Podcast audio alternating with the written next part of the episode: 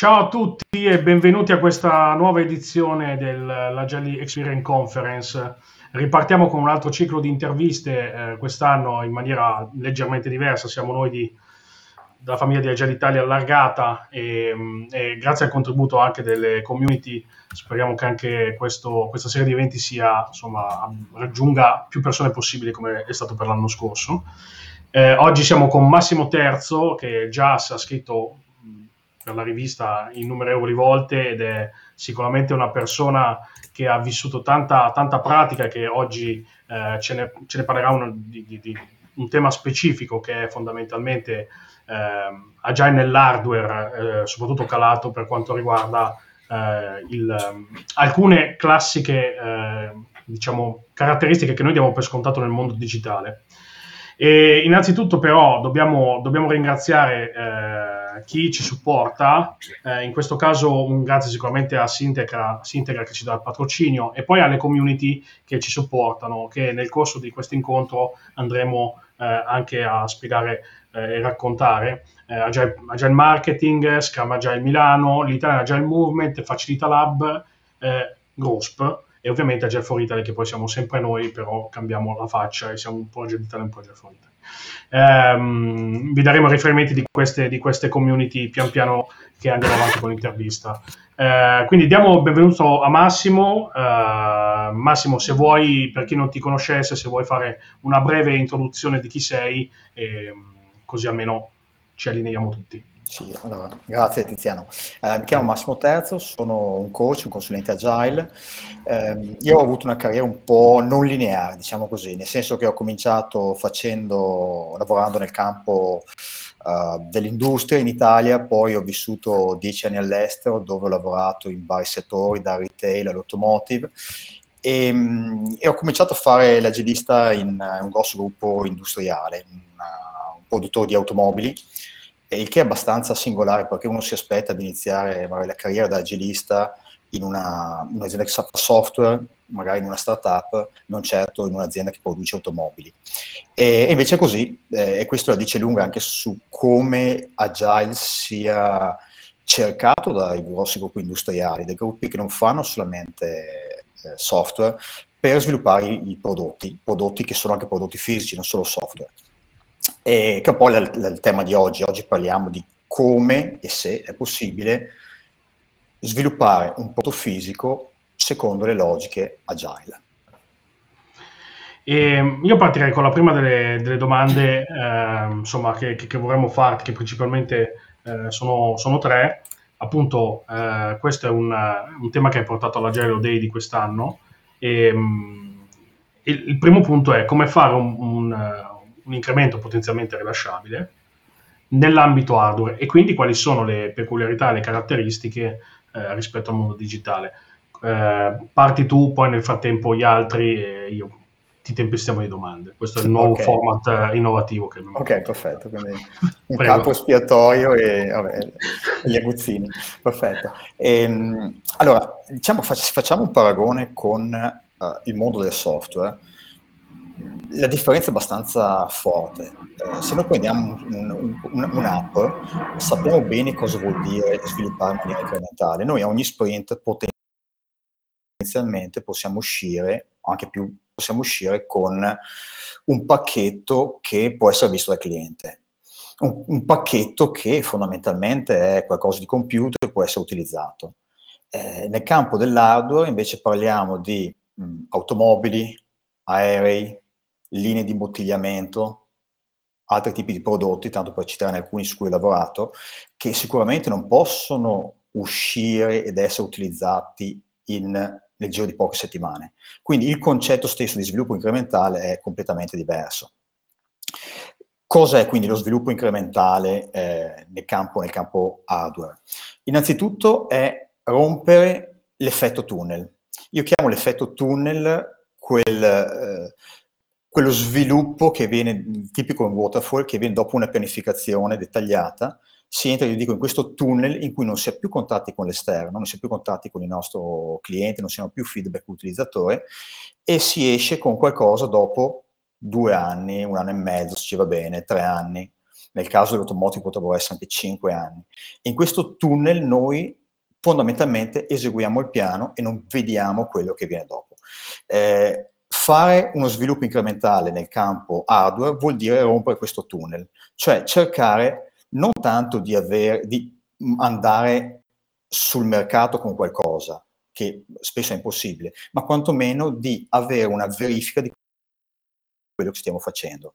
Per cui l'incremento su Agile diventa spesso un, uh, un, un, uno sviluppo, un outcome prodotto dal team, quindi direi piuttosto un outcome che non un outcome. Guardiamo quello che è lo, il prodotto del, del, del, team, che spesso, soprattutto nelle fasi iniziali, può essere uno schema, può essere un mock-up, può essere uno studio, quindi qualcosa che non è direttamente utilizzabile dal nostro oh, cliente, ma che ci porta verso il prodotto finale.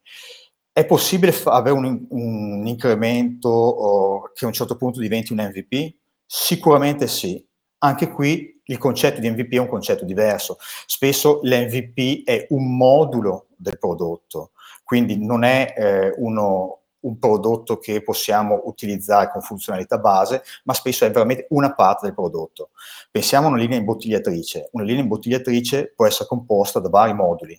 Eh, il modulo, ad esempio, riempimento, il modulo sterilizzazione, il, med- il modulo tappatu- tappatrice, il modulo etichettatrice.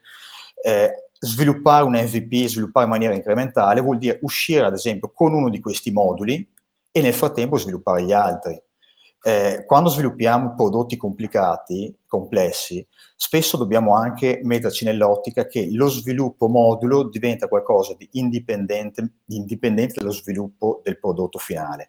Per cui avremo una serie di release modulo, ad esempio, che possono eh, ognuno lavorare sulla eh, qualità del prodotto, sulla velocità del servizio offerto, sul tipo di prodotto che serviamo. Ad esempio una, una tappatrice potrà lavorare su tapping sugo per vino, poi fare una seconda release che magari sarà tappi in sughero per olio, poi una terza release che magari sarà la velocità aumentata per i tappi eh, in sughero vino, una, terza, una quarta release che magari potrà essere sulla correzione di alcuni bug, di alcuni difetti che aveva il prodotto originale. E quindi avremo uno sviluppo incrementale che in realtà fra un incremento e l'altro prevederà parecchi mesi di lavoro e che comunque eh, sarà sempre diviso in due aree, un'area modulo che avrà delle release frequenti e un'area prodotto finale che sarà composta dall'integrazione di vari moduli e qui ci sarà uno sviluppo e delle release che dureranno parecchi mesi, magari sei mesi, anche un anno. Quindi parliamo di qualcosa che è molto diverso rispetto allo sviluppo software, ma che comunque è fattibile. E, e qui diciamo entra in, in, in gioco un, una, un, aspetto fondamentale per fare la, uh, l'agilità nel campo hardware, che è la modularità del prodotto.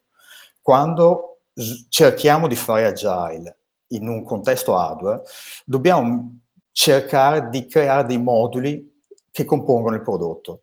Nel campo della, di, una, di una linea imbottigliatrice li abbiamo visti. Nel campo di un'automobile questi moduli potranno essere qualcosa di eh, simile al come un'auto può essere assemblata. Ad esempio avremo un modulo che chiamerà la parte esterna, quindi la carrozzeria, magari l'anteriore, il posteriore, gli interni. Un altro modulo che riguarderà piuttosto la piattaforma hardware, eh, sistemi, eh, sensori e una piattaforma che eh, compre- comprenderà eh, il motore, ad esempio, il powertrain, la frizione e altri moduli per far, che servono a far andare il veicolo. E tutti questi moduli ovviamente dovranno comunicare fra loro e saranno, potranno essere soggetti a uh, uno sviluppo indipendente.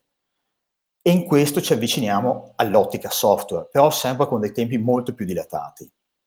Dove invece possiamo essere più vicini al software è fare delle review di sprint in cui mostriamo ai nostri stakeholder dove stiamo andando. E in queste review adattiamo il nostro sviluppo, soprattutto togliendo quello che non serve. Perché quando diciamo che eh, agile serve a essere più veloci, in realtà non è esattamente vero. Siamo più veloci perché non facciamo quello che non serve. E non facciamo quello che non serve se riusciamo a identificare presto quelle che sono le parti non utili al nostro cliente interno, ad esempio, o al nostro cliente finale. Massimo, ti posso fare una domanda? Allora, quando noi abbiamo un'attività di un prodotto digitale, quindi un prodotto software, in genere facciamo un inception, un envisioning iniziale, all'interno della quale magari costruiamo la user story mapping, che è uno strumento che serve per avere una visione olistica delle cose da fare. Tu giustamente hai detto che eh, anche e ancora di più nell'hardware c'è bisogno di avere una visione d'insieme delle cose da fare, perché si, si evolve a componenti modulabili che devono parlarsi fra loro. La domanda che ti faccio è questa: che cosa fate voi in fase di, di kick-off, di partenza di un prodotto per far sì da, da, avere una mappa di tutte queste componenti modulabili e come poi tenete traccia dell'effettiva modulabilità e comunicazione fra i diversi moduli? Allora, direi che hai usato due termini chiave. Uh, il primo è l'agile inception, io lo chiamo framing, comunque una fase pre-progetto in cui cerchiamo di capire cosa effettivamente è il prodotto che vogliamo costruire. E qui utilizziamo in maniera interessante molti degli strumenti che ritroviamo anche nel software, le personas ad esempio, nel caso di un veicolo potrebbe essere una persona del, uh, per il, uh, l'utente finale, il cliente, ma potrebbe essere una persona anche per, ad esempio, il manutentore. Quindi in realtà noi facciamo varie persone e, queste, e questa fase di agile inception o agile framing in realtà è molto simile a quella che succede nel campo software. E, e, anche un altro strumento che secondo me è molto potente è lo story mapping. E lo story mapping spesso diventa la maniera per poter eh, capire come, cosa è il nostro prodotto, per ve- avere questa visione olistica che tu ricordavi e anche per un po' programmare le varie release, dove ci focalizziamo, cosa dobbiamo portare avanti. La differenza fra uno story mapping fatto nel software e quello nel campo hardware è che nel campo software utilizziamo piuttosto un approccio customer journey, cioè cerchiamo di ricostruire nel story mapping quello che è il percorso utilizzatore. Eh, nel campo hardware è piuttosto il work breakdown structure, quindi cerchiamo di nel, nelle story mapping di identificare quali, quali, sono i moduli principali del nostro prodotto. Nel caso, ad esempio, di un'automobile potrebbe essere eh, i moduli che ricordavo prima, eh, il modulo eh, powertrain, il modulo motore, il modulo eh, carrozzeria e via dicendo. Nell'hardware abbiamo anche altri moduli che nel software non sono così importanti, forse non esistono neanche. Ad esempio il modulo industrializzazione. Eh, perché dobbiamo considerare che il nostro prodotto non è il prodotto in sé, ma è anche tutto il processo per arrivare a questo prodotto. E quindi, ad esempio, eh, l'industrializzazione che non è parte del prodotto diventa parte dello story mapping, perché dobbiamo capire cosa dobbiamo fare in fase di industrializzazione per far partire il prodotto.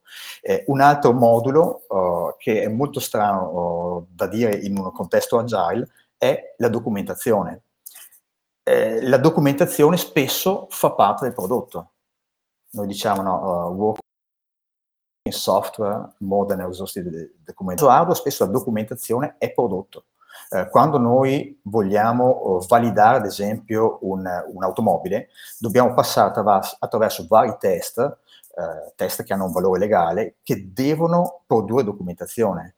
Quindi in realtà c'è una parte molto forte di documentazione che in realtà è prodotto. E quindi ci sono dei, delle, il nostro story mapping sarà composto da elementi che non troviamo nel software ma che sono molto importanti e caratterizzano il campo hardware. Poi il concetto di release è anche differente. Nel campo software possiamo fare queste release che sono eh, consegnabili. Nel campo hardware faremo delle release che ci permettono soprattutto di coordinare il lavoro di differenti team. Eh, dobbiamo essere sicuri, ad esempio, che se sviluppiamo una macchina duplicatrice di chiavi, eh, beh, il, il, software che è il, il software all'interno della macchina deve essere sviluppato in linea con l'hardware, altrimenti avremo del software che è sviluppato ma che non può essere testato e viceversa. Quindi è fondamentale nel campo hardware avere questi livelli di integrazione che spesso sono molto più forti che nel campo uh, software puro. Se posso aggiungere un'altra cosa, Massimo, tu hai detto una, una cosa importantissima. In un contesto agile parlare di documentazione ha un certo tipo di importanza. Ricordiamo che la documentazione è importante, ma il prodotto funzionante è ancora più importante. Volevo farti un'altra domanda. Allora, il decimo principio Agile dice eh, la semplicità, l'arte di massimizzare il lavoro non svolto è essenziale, che sottende il concetto di valore. La domanda che ti faccio è come fate nell'hardware a individuare le cose da non fare e quindi a massimizzare il valore? È una bella domanda, un bel principio che è uno di quelli che ricordo spesso ai team con cui collaboro, eh, perché effettivamente dobbiamo ricordarci due cose. Uno, che noi non, non vendiamo o non consegniamo dell'organizzazione, ma consegniamo dei prodotti. Quindi è importante eh, veramente focalizzarsi su quello che serve, capire che il tutto è funzionale al valore che consegniamo al cliente. Eh, direi che il, il, la prima maniera per identificare il valore è proprio la, uh, l'agile framing, identificare cioè quelli che sono gli elementi chiave che vogliamo mettere nel nostro prodotto. Eh, una product vision board, ad esempio, è un ottimo elemento per identificare questo. Magari identificando non solo il target per il quale è rivolto il prodotto, ma anche quelli che non sono i clienti del prodotto. Quindi cercando di essere molto chiari su questo. E nel campo hardware bisogna essere molto più um, precisi, magari anche molto più selettivi quando si tratta di scegliere prodotti e funzionalità, perché ovviamente il costo del cambiamento è molto più alto che nel campo software. Quindi la prima risposta sta, sta nell'agile framing o nell'agile inception. Una seconda risposta sta uh, nella retrospettiva e nella review di sprint. A fine sprint noi facciamo delle review e mostriamo quello che abbiamo fatto. E, e, quando mostriamo quello che abbiamo fatto anche ai nostri stakeholder, possiamo avere un feedback su quello che serve e quello che non serve. Un caso concreto che mi è capitato è stato durante lo sviluppo di un sistema per un'auto guida autonoma. In questo caso stavamo lavorando in Agile con un fornitore. Siamo arrivati al sprint uh, review il nostro fornitore ci ha detto che la parte che doveva fare non era pronta, era incompleta quindi ce l'avrebbe consegnata tre settimane dopo, avremmo perso tre settimane di sviluppo. Abbiamo chiesto comunque di guardare quello che era stato preparato e il prodotto doveva essere in questo caso uno schema elettrico-elettronico con tutti i componenti necessari per fare questo tipo di parte per l'auto guida autonoma. Il, il, cliente ci ha mostrato quello che aveva fatto e ci ha spiegato che il, questo risultato era incompleto, non era pronto perché mancavano le foto dei componenti. A questo punto col team ci siamo chiesti, ma a noi servono veramente le foto dei componenti? E la risposta è stata no. La risposta è stata no. E in questo caso abbiamo risparmiato tre settimane di sviluppo e l'abbiamo fatto semplicemente facendo una sprint review, mostrando que- quello che era l'outcome e capendo se effettivamente era quello che cercavamo o no. In altri contesti il cliente ci ha detto, uh, sempre in fase di sprint review, che quello che avevamo in mente di fare non era tutto necessario. E in questo caso anche lì la semplicità ci ha guidati, abbiamo eliminato qualcosa che invece avremmo sviluppato. Quindi sembra banale, ma effettivamente la sprint review serve a questo, serve a enfatizzare la uh, semplicità e serve proprio la sprint review anche a rompere quell'effetto tunnel di cui parlavo all'inizio. Nella sprint review vediamo quello che è stato fatto e giustamente eliminiamo soprattutto le parti che non servono, ci concentriamo su quello che è il valore e soprattutto nell'hardware la semplicità è davvero essenziale. C'è Davide che freme.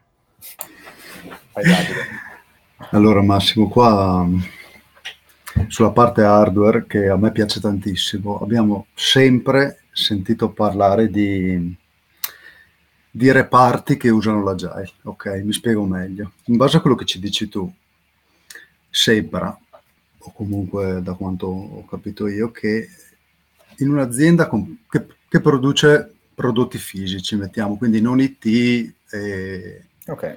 e che, che, va con gli esempi che hai fatti tu.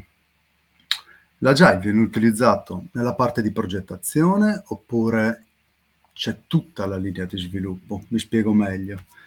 Noi siamo abituati nell'IT eh, che praticamente quando parte un progetto in base alle numeriche, diciamo che eh, il team è quello che porta questo prodotto barra progetto dall'inizio alla fine. Poi si prendono degli SME, ad esempio, che insegnano le persone del team se non hanno le conoscenze. Con l'hardware, mi, mi, mi viene in mente anche solo la produzione legata alla, alla, all'ufficio di progettazione.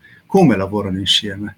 è possibile, magari mi dici guarda è impossibile, si usa solo per l'agile in ambito progettazione e non lato produzione, ma e i team come vengono diciamo più o meno costruiti e fatti lavorare insieme? Ok, allora diciamo che rispondo prima, intanto alla prima parte della domanda. Allora, secondo me, per quello che ho visto io, Agile funziona molto bene nella fase di sviluppo prodotto. Okay. Nella fase di produzione, quindi la produzione in serie, lì eh, c'è un'ottica piuttosto di exploitation e funzionano meglio altri approcci, ad esempio il Lean. Esatto. Anche perché quando parliamo di una linea produttiva di automobili, parliamo di una linea che è in grado di produrre un'automobile ogni 58 secondi.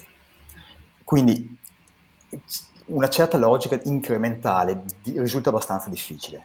Lean invece funziona molto bene perché un po' ottimizziamo quelli che sono i costi di produzione, i tempi di produzione, le dinamiche di produzione. Agile, per quello che ho visto io, funziona molto bene nel campo dello sviluppo prodotto, che può andare dall'ideazione, quindi dall'idea, fino alla parte di framing, inception, fino alla parte di sviluppo. Come si fa lo sviluppo e come si organizzano i team dipende dall'azienda, dipende dal prodotto più che altro. Eh, una macchina, ad esempio una saldatrice piuttosto che una macchina per duplicare chiavi, probabilmente mm. potrà essere sviluppata da un solo team multifunzionale. Un'automobile, un aereo, una linea di imbottigliamento eh, probabilmente avranno bisogno di decine di team che devono essere coordinati assieme anche lì l'organizzazione del team tendenzialmente è cross-funzionale, ma non è sempre così. Nel caso dell'automotive, ad esempio, ma è vero anche in molti altri contesti, eh, ci sono delle competenze molto rare e tu non puoi mettere queste queste co- competenze in un team. Se tu hai cinque persone che si occupano, ad esempio, di mh, piano elettrico-elettronico, eh, ovviamente devi organizzare queste competenze in una maniera diversa come le ho viste organizzate io tramite dei centri di eccellenza. Cioè ci sono dei team Scrum multifunzionali che lavorano su parti de- di prodotto, ad esempio su un, un, sistema ADAS, che sono gli Advanced Driving Assistance Systems.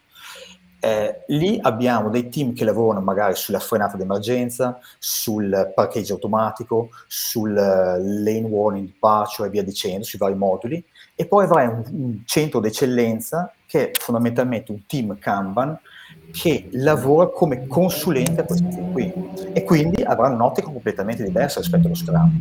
Però è la maniera per, migliore per uh, supportare diciamo, questi team.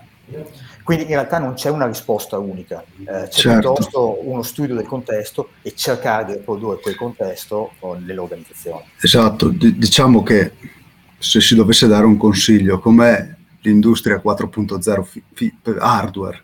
È la parte progettazione, eh, diciamo, agile e la parte di produzione tutta dedicata al lean. Questo potrebbe essere già una, un consiglio almeno sì, da dare, sì. potrebbe essere una linea guida, in modo che, sì.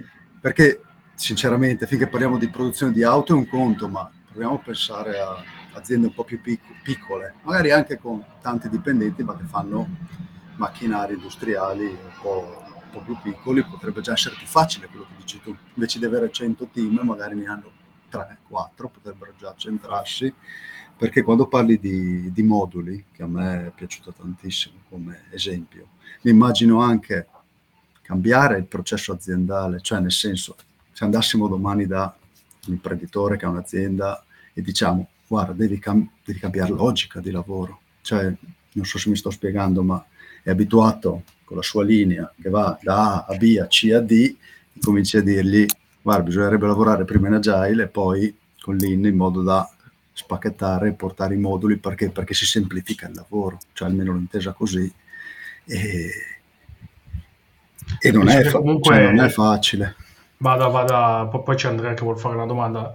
Abbiamo sempre detto, abbiamo sempre spesso detto che comunque l'importante è la consapevolezza, no? quindi Agile non è uh, Scrum, cioè è mm. anche Scrum, è, cioè, anche Scrum. Scrum è, è, una delle, ed è molto più importante conoscere le potenzialità di ogni, di ogni pratica e poterla applicare nel contesto giusto invece di applicare così, giusto perché è Scrum, no? Quindi la cosa strana è che Scrum è fondato sul Lean, come c'è scritto, e Lean chi fa Scrum lo conosce poco. E... È molto interessante questo, ma, interessante. Ma, ma, Massimo, sai perché ti, ti faccio tutte queste domande? Perché io ho un, praticamente tutti i miei amici che lavorano tutti in aziende di produzione. E io cerco continuamente, anche, anche a magari responsabili, di portarli verso l'agile, verso il lean, però è una cosa che in Italia basta andare agli eventi, no, cioè ce ne sono poche di aziende hardware che anche solo che sono interessate, quindi secondo me dobbiamo cercare sempre di più di far capire la, la, la io, io, credo, guarda, mm, io credo che ci sia sempre un maggiore interesse verso oh, la tematica agile, lo sviluppo prodotto, per aziende diciamo di qualsiasi tipo, un software mm. diciamo ovviamente più più scontato, ma anche aziende che fanno prodotti fisici. Lean c'è una buona cultura comunque in ambito monozucuri, quindi sviluppo, produzione, diciamo, exploiting esatto, del, esatto. del, prodotto. Eh, c'è meno la cultura Lean nello sviluppo prodotto, perché in realtà eh, ricordiamoci che c'è anche una scuola di sviluppo prodotto lean che guarda caso parla di flussi di valore, parla di riduzione del WIP, parla di team cross funzionali, quindi non siamo tanto distanti da quello che è agile. Come diceva Tiziano prima, noi pensiamo magari a Scrum come l'agile, però quando va in un contesto eh, hardware, eh, lo stesso Scrum Team ha magari meno oh, rilevanza, nel senso che eh, in un team software possiamo avere ad esempio la polifunzionalità, il classico T-shaped profile. Eh, nel, campo, nel campo hardware questo è un po' più difficile. Pensa, facciamo sempre l'esempio della linea di imbottigliamento. Eh, mm-hmm. Tu hai un modulo, ad esempio riempimento, in cui hai bisogno di un ingegnere che abbia le competenze di fluidodinamica, perché si parla di come il fluido viene messo, de- messo dentro il, il, pacchetto. E poi hai un modulo sterilizzazione in cui le competenze sono totalmente diverse, si parla di aseptic, quindi com- sono due cose che uno non può fare una e l'altra. Spesso un ingegnere specializzato in fluidodinamica non ha le competenze in sterilizzazione e quindi il contesto di T-shaped diventa più debole. Ci sono delle competenze che sono cross, ad esempio un disegnatore meccanico eh, potrà lavorare in quasi tutti i moduli magari, ma in questo caso sarà anche là una di quelle figure rare che eh, cercheremo di gestire in un'altra maniera che non in uno Scrum Team. Quindi eh, in realtà stessa, quando parliamo di Scrum uh, dobbiamo stare attenti che va applicato al contesto hardware, quindi certe volte dobbiamo fare delle scelte che magari ci puzzano un po' come agilisti. Uh, un altro, un'altra, un'altra scelta strana è quella della dual ownership. Mi è capitato in vari contesti, contesti prodotto complesso, in cui ci sia un product owner business e un product owner tecnico, perché abbiamo bisogno di qualcuno che piloti il valore del prodotto, quindi il classico PO, che fa le funzioni di un PO software, ma abbiamo bisogno anche di un PO, di qualcuno che garantisca la coerenza tecnica, che, co- che garantisca il fatto che un prodotto possa essere integrato, che ci siano delle buone pratiche tecniche certo. che vengano seguite. E in questo caso siamo in in, con una soluzione che a qualche purista direbbe ma, ma, non è agile questo, non è Scrum. Scrum dice chiaramente che il PO è una persona e non un comitato. Però in certi contesti io ho visto che questo comitato funziona in realtà, magari con, cercando di essere eh, molto più leggeri, molto più snelli. Però dobbiamo adottare delle soluzioni che spesso non sono tradizionali, sono delle soluzioni che eh, ci sembrano strane. Però anche qui ci troviamo di fronte a un campo veramente aperto, eh, in cui poco è stato fatto ancora. E la cosa migliore da fare è testare e fare degli esperimenti. Magari degli esperimenti che ci confutano certe teorie, che ci vanno, danno conto di quello che pensiamo. Ma comunque secondo me è importante fare questi esperimenti. E soprattutto ricordarci che dobbiamo partire in maniera incrementale. Non possiamo pensare di prendere un'azienda e cambiarla completamente. Spesso la cosa migliore è fare un passo alla volta. Uh, Pierpaolo parlava prima di semplicità. Secondo me la semplicità è anche nell'approccio. Uh, io ho visto spesso che mh, mm, parliamo ad esempio di Scrum, non vale la pena introdurre tutto Scrum. Spesso vale la pena introdurre anche il minimo indispensabile e poi aggiungere pratiche secondo il bisogno, piuttosto che arrivare con l'armata completa, con tutta la panoplia e introdurre tutti questi elementi di cambiamento spesso ancora la semplicità è la nostra guida. Iniziamo con quello che, che serve, con quello che è essenziale e poco a poco aggiungiamo qualcosa.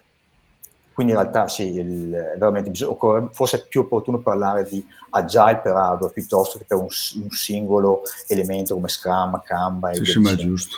Uh, spesso quando mi capita di applicare agile nell'hardware, in realtà personalmente non so se sto utilizzando del Lean, dello Scrum, uso degli elementi Kanban, Lean Startup. Uh, spesso questi elementi sono fusi assieme anche l'In Startup è una scuola molto importante che spesso viene sottovalutata, ma che in realtà ci dà tantissimo in un campo di sviluppo agile per hardware, perché parliamo del, di test and learn, di sviluppo prodotto secondo il bisogno del cliente e quindi in realtà si parla di, un, di una fusione, una fusion diciamo di, di, elementi diversi.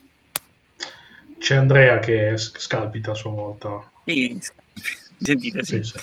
E, no, fra l'altro convengo con te che le pratiche vanno introdotte poco alla volta, cioè stavo riflettendo su questa cosa che dicevi. E tra l'altro hai colto una cosa che è la domanda che volevo fare, parlo di esperimenti.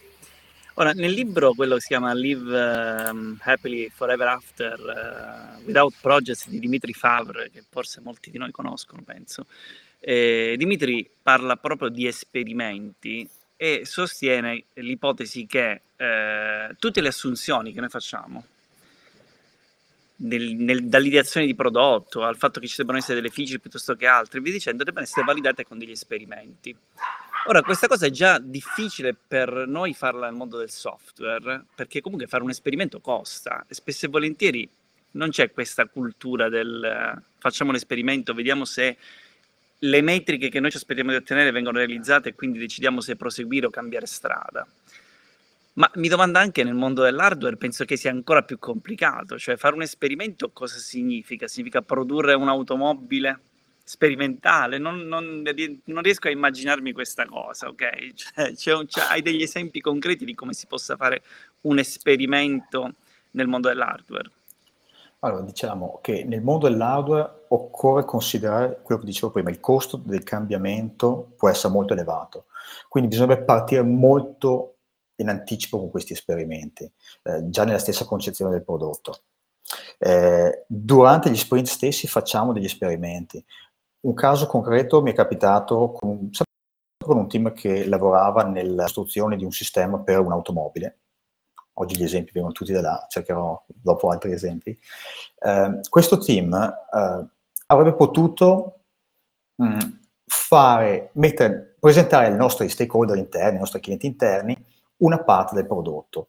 Eh, noi abbiamo messo molti più elementi, cioè abbiamo cercato di dare a questa automobile, a questo sistema, eh, me, me, abbiamo cercato di mettere tutti gli elementi che, su cui avevamo bisogno di un feedback, quindi anche elementi che non funzionavano, ma che ad esempio potevano testare l'ingombro. Eh, perché ovviamente l'ingombro è una, uno degli elementi chiave in una, uno sviluppo prodotto auto. Noi possiamo sviluppare tutti i sistemi che vogliamo, ma abbiamo un limite enorme, che è quello degli spazi limitati. Poi se un'auto ha anche un po' delle forme particolari, perché è un'auto di design, ovviamente questo ha un impatto ancora maggiore. Per cui dobbiamo eh, testare continuamente il sistema e la forma dell'auto. Noi l'abbiamo fatto uh, mettendo degli elementi non funzionanti, ma che avevano gli stessi ingombri degli elementi uh, veri, in modo tale da avere dai nostri stakeholder un feedback su quello che era la disposizione, l'ergonomia, il, la posizione dei, del cablaggio. E questo qua è stato un esperimento che abbiamo, che è un vero smoke test, abbiamo messo qualcosa che di fatto non funziona, ma abbiamo visto la reazione del cliente. Poi spesso non possiamo avere la reazione del cliente finale, ma quello che possiamo fare è usare dei prototipi o delle, dei prodotti non sviluppati al 100% e cercare di co-svilupparli con i nostri clienti, ma vai con gli early adopters. Nel caso di un prodotto come una macchina duplicatrice per chiavi, ad esempio, eh, che è un prodotto meno complesso di un'automobile, che magari eh, es- esemplificativo di altri prodotti che possono fa- essere fatti da aziende più piccole che non le grosse case automobilistiche. In questo caso qua, come, come facciamo un test? Bah, un test può essere benissimo dare la macchina o il prototipo in mano a un utilizzatore finale, magari che, è, che abita vicino a noi, che ha l'officina nella, nel quartiere a fianco, e capire come lui utilizza questa macchina possiamo cercare di capire se eh, le funzionalità che abbiamo messo dentro sono effettivamente quelle che usa. E questo lo possiamo fare con la telemetria, ma possiamo anche farlo guardando il cliente come utilizza la macchina. Poi ovviamente c'è tutta la parte software che segue una, segue una logica uh, a cui siamo più avvezzi, quindi quello sviluppo incrementale che conosciamo, quindi ad esempio la uh, Human Machine Interface, questa viene sviluppata con un'ottica tipica agile per IT. Uh, il firmware viene sviluppato anche in, questo, in questa maniera. Quindi eh, anche lì eh, parti differenti vengono testate in maniera differente, che può essere dal, eh, dal wireframe piuttosto che mockup per la parte eh, interface UI eh, a magari delle parti finte che ci permettono di capire come l'utilizzatore viene, eh, com- come l'utilizzatore approccia la macchina, il prodotto, potrebbe essere una pulsantiera che non funziona, ma ci permette di capire che bottoni schiaccia o se è troppo complesso un tipo di uh, setup rispetto a un altro. Quindi in realtà gli esperimenti eh, si possono fare anche a differenti fasi del, del, nostro sviluppo prodotto, ci vuole spesso molta più fantasia, perché dobbiamo sempre metterci nell'ottica di chiederci cosa vuole il cliente, ma eh, è questo che noi crediamo, questa conoscenza che abbiamo acquisito in 50 anni di sviluppo di questo tipo di macchina, qualsiasi macchina sia, è effettivamente una conoscenza o rischia di essere un bias cognitivo? Fin dove arriva uno e fin dove arriva l'altro? Fin dove arriva l'esperienza e fin dove arriva l'interferenza? E questa è una cosa che dobbiamo sempre testare, soprattutto nel campo hardware dove il costo del cambiamento è molto, molto pesante. Grazie Massimo. Ok. Davide voleva aggiungere velocemente. No, è che stavo pensando, il feedback è sempre la vendita, come tutto. Cioè, stavo, stavo, facendo un film su quello che mi stavi dicendo mm. e alla fine il feedback è per forza, il prodotto. Beh, ma un prodotto... No, no, io credo di no. Allora, la, la, le vendite è un feedback importante, eh. però non sono l'unico feedback. Noi vogliamo il feedback dal cliente e le vendite, soprattutto in un contesto B2B, eh, bah, sono l'interfaccia con il cliente. Se vuoi, sono un grande PO che ci permette di entrare in contatto col cliente. Però non sono l'unico canale per raggiungere il cliente. Mm. Ad esempio, oh, il, l'after sales, loro sono in contatto con il cliente ogni giorno. Pensa alla rete vendita di una casa automobilistica, i, i meccanici. Sì. Loro possono dirti se un prodotto è assemblato bene o male. Veramente. Loro possono dirti che un prodotto assemblato in una certa maniera uh, richiede due ore di manutenzione ordinaria anziché una. Quindi loro sono un feedback importante, ma anche i tuoi stakeholder interni. Prima parlavo di ingegnerizzazione, industrializzazione di prodotto uh, come parte dello story mapping. Uh, gli ingegneri di produzione, ma anche i montatori, ti dicono se un prodotto fatto in una certa maniera è più economico, è più efficace, è più veloce da montare. Quindi in realtà c'è anche un feedback tecnico che soprattutto all'inizio è molto importante. E tante volte la soluzione tecnica che tu hai dipende dai feedback che ricevi ed è importante ricevere feedback non solo dalle vendite ma anche feedback interni. Eh, l'altro punto di attenzione è dire, attenzione, è un feedback che viene dalle, dal cliente tramite le vendite o è un feedback delle vendite? Spesso parlavamo di bias cognitivi, spesso ma le vendite sono convinte di qualcosa, ma in realtà il cliente vuole qualcos'altro. Quindi occorre sempre eh, mettere in dubbio quello che pensiamo. Uh, qualcuno diceva che una, uh, un superpotere importante del PO è quello di dire di no. Mm. E, e, spesso è vero. Le vendite ti chiedono qualcosa, la prima risposta è no. Ma, ma il no deve essere, non deve essere tanto un capriccio, il no è un atto di responsabilità. È un atto di responsabilità perché io ho verificato qualcosa, ho una roadmap che mi pilota il mio valore. Eh, chiedere di aggiungere qualcos'altro, chiedere di cambiare qualcosa vuol dire eh, cambiare questo, questa conoscenza che abbiamo acquisito. Allora, è una vera esigenza, è una vera feature richiesta al cliente o è piuttosto qualcosa che pensiamo noi? Noi come vendita, ad esempio, noi come marketing, noi come qualcuno all'interno dell'azienda. Quindi una tematica molto interessante questa. In realtà mm. eh, il cliente mm. interno... Potrebbe essere è... un altro esempio che... Vai, vai. Vai Davide. Eh, lo vedo congelato. E congelato nel senso proprio congelato. Proprio.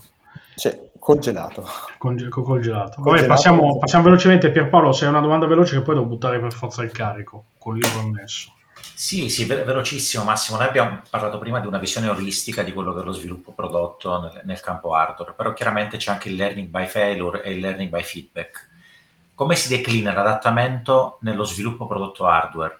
Perché mentre nel, nel software è, è a costo quasi inutile o quasi irrisorio, nell'hardware cambiare rotta, eh, o andare a rivedere la, la, la, product mapping infatti inizialmente non è, non è, banale, anche perché come abbiamo visto ci deve essere sempre una forte eh, governance olistica di sviluppo prodotto e anche una comunicazione fra i diversi componenti. Quindi quanto costa l'adattamento nel, nel mondo hardware? L'adattamento tendenzialmente costa tanto, ed è per questo che dobbiamo, anche in fase di concezione prodotto, quindi ad esempio il nostro story mapping, capire dove conviene uscire prima, con cosa conviene uscire prima. Eh, certi prodotti, ad esempio, hanno dei track diversi a seconda che vadano in Europa, in Asia, negli Stati Uniti, in Sud America. Quindi una delle cose che possiamo fare per velocizzare l'adattamento è capire dove possiamo imparare prima. Magari un mercato del Sud America ha caratteristiche che richiedono un prodotto più semplice e quindi conviene sviluppare quel tipo di prodotto in modo tale da avere dei feedback che ci permettono di adattare lo sviluppo successivo, i track successivi, piuttosto che possiamo dire sviluppiamo il prodotto per l'Italia perché possiamo testarlo qui dietro l'angolo e possiamo avere dei feedback veloci e poi sviluppiamo altre track, ad esempio Stati Uniti piuttosto che Cina. Quindi in realtà eh, bisogna capire che tipo di eh, traiettoria vogliamo dare al nostro prodotto. Uno dei punti, secondo me, ancora deboli dello sviluppo agile nel campo hardware è proprio questo, è come eh, consolidiamo la nostra conoscenza. Perché magari per un prodotto impariamo qualcosa, ma non riusciamo a trasferire questa conoscenza su altri prodotti. E questo è, secondo me, uno dei grossi punti in cui dobbiamo migliorare. Si parla di wiki di team piuttosto che wiki aziendali, ma la verità è che non riusciamo ancora ad avere una competenza consolidata. Uh, ci sono molti esempi, ad esempio nel caso dei fratelli Wright, in cui si mostra come eh, costoro abbiano sviluppato veramente la conoscenza prima ancora che il prodotto. Uh, però spesso vedo questi come esempi magari ideali, ma che in una vera azienda non, non riescono ancora a concretizzarsi ed è effettivamente un punto debole su cui dobbiamo agire. Come mettiamo dentro la conoscenza che abbiamo sviluppato facendo un prodotto nello sviluppo di prodotti successivi? Come consolidiamo questo sapere aziendale? Questo qua secondo me è uno dei grossi punti su cui dobbiamo lavorare. Allora, gli ultimi 5 minuti, quest'anno ci siamo ripromessi di essere più brevi, ma non ci viene mai, eh, in generale.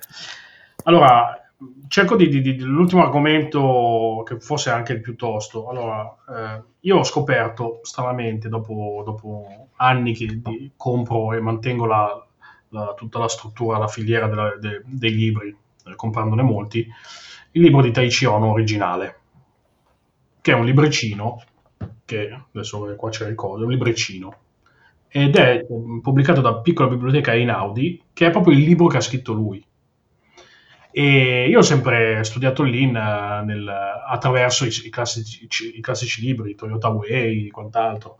E questo è proprio quello scritto da, per sua mano. E inizia nel capitolo 1 dicendo: È stata la crisi petrolifera ad aprirci gli occhi.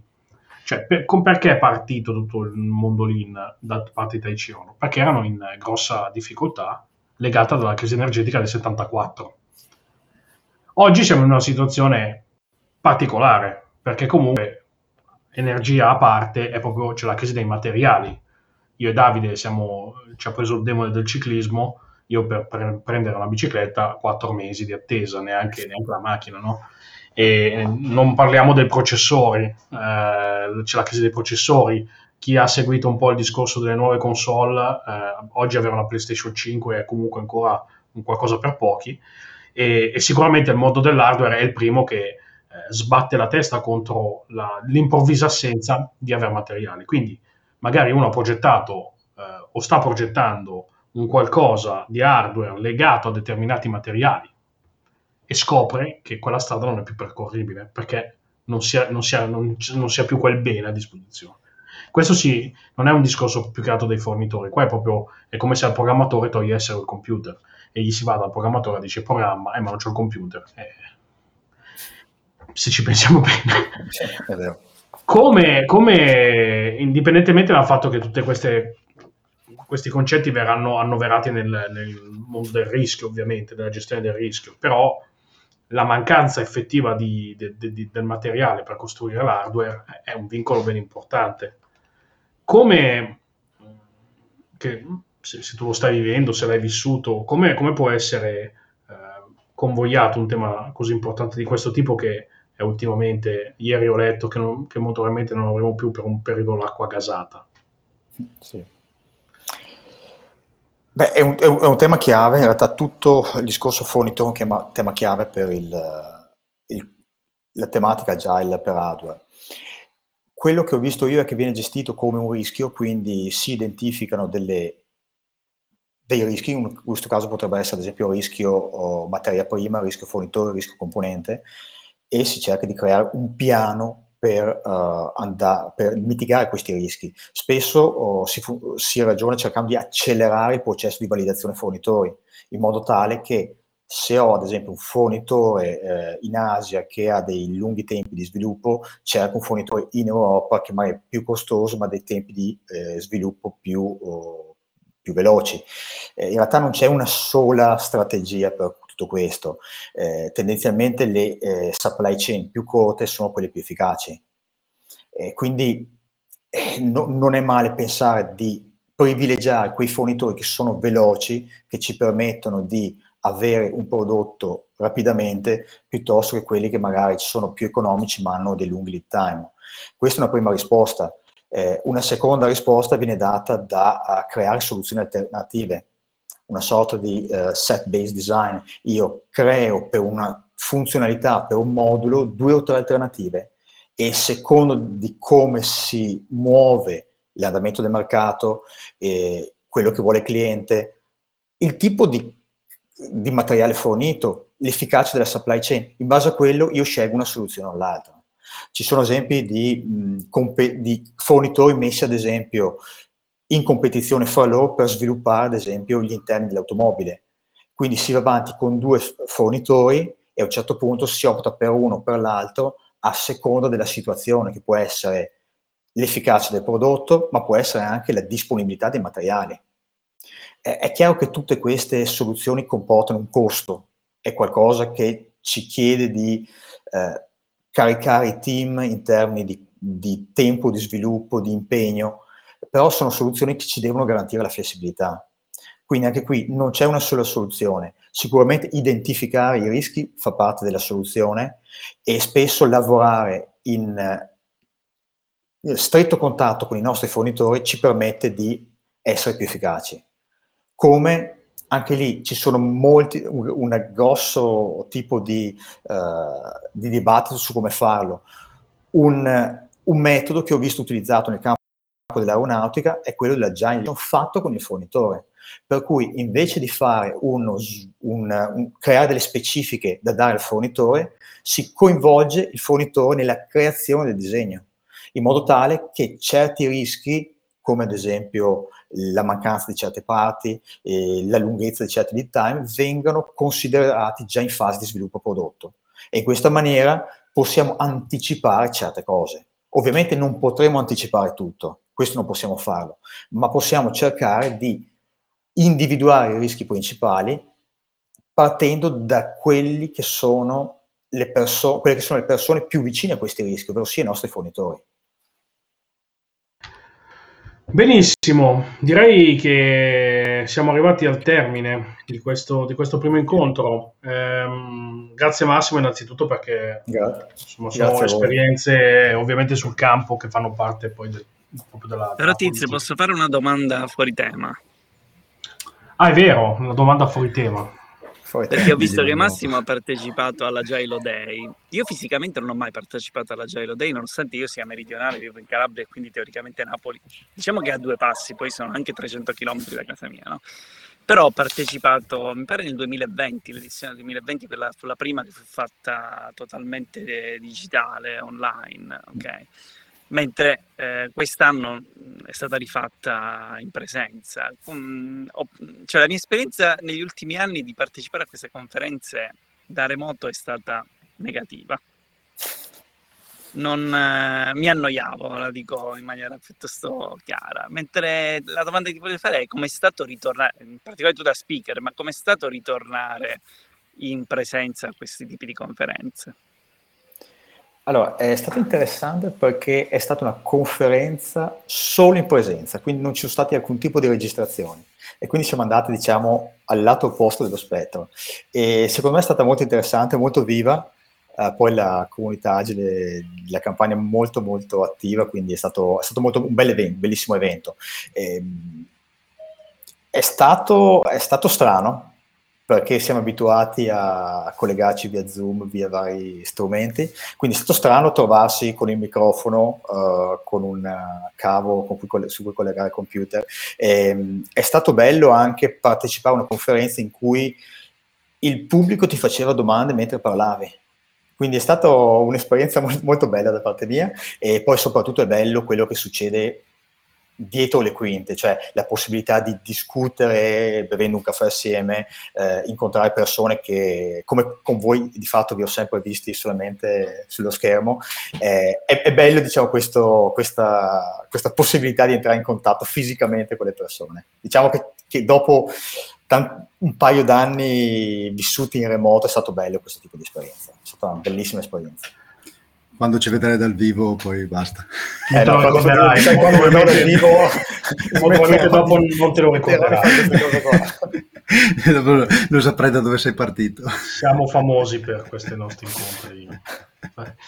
Eh, bene, allora, detto questo faccio, ringrazio ancora chi ci sostiene eh, in vario modo, quindi abbiamo sicuramente Sintegra che ci aiuta con il suo patrocinio, Agile, Marketing, Scrum Agile Milano, SAM, l'Italia Agile Movement, Facilita Lab, GROSP e ovviamente Agile, uh, for Italy, che siamo sempre noi, ripeto, ma uh, abbiamo, abbiamo, diversi nomi come i supereroi.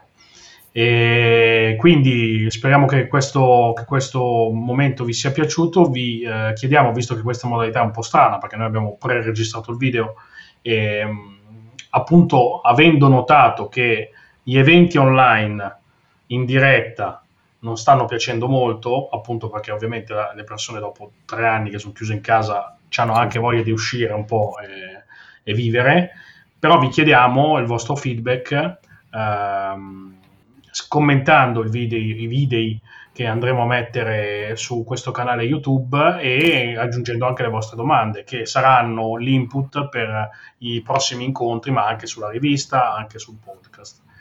Podcast che vi ricordo, eh, vi mettiamo i link nella descrizione del video, eh, è anche questo un altro canale che noi abbiamo attivo ormai con quasi 100 episodi eh, che adesso rinizieremo dalla puntata 1 così come in Kenshiro quando ripartiva dall'inizio così senza avvertire nessuno dopo, dopo 45 puntate ripartiva all'inizio. Noi facciamo così, ripartiamo riparlando del manifesto così, senza, senza, senza fare niente di male.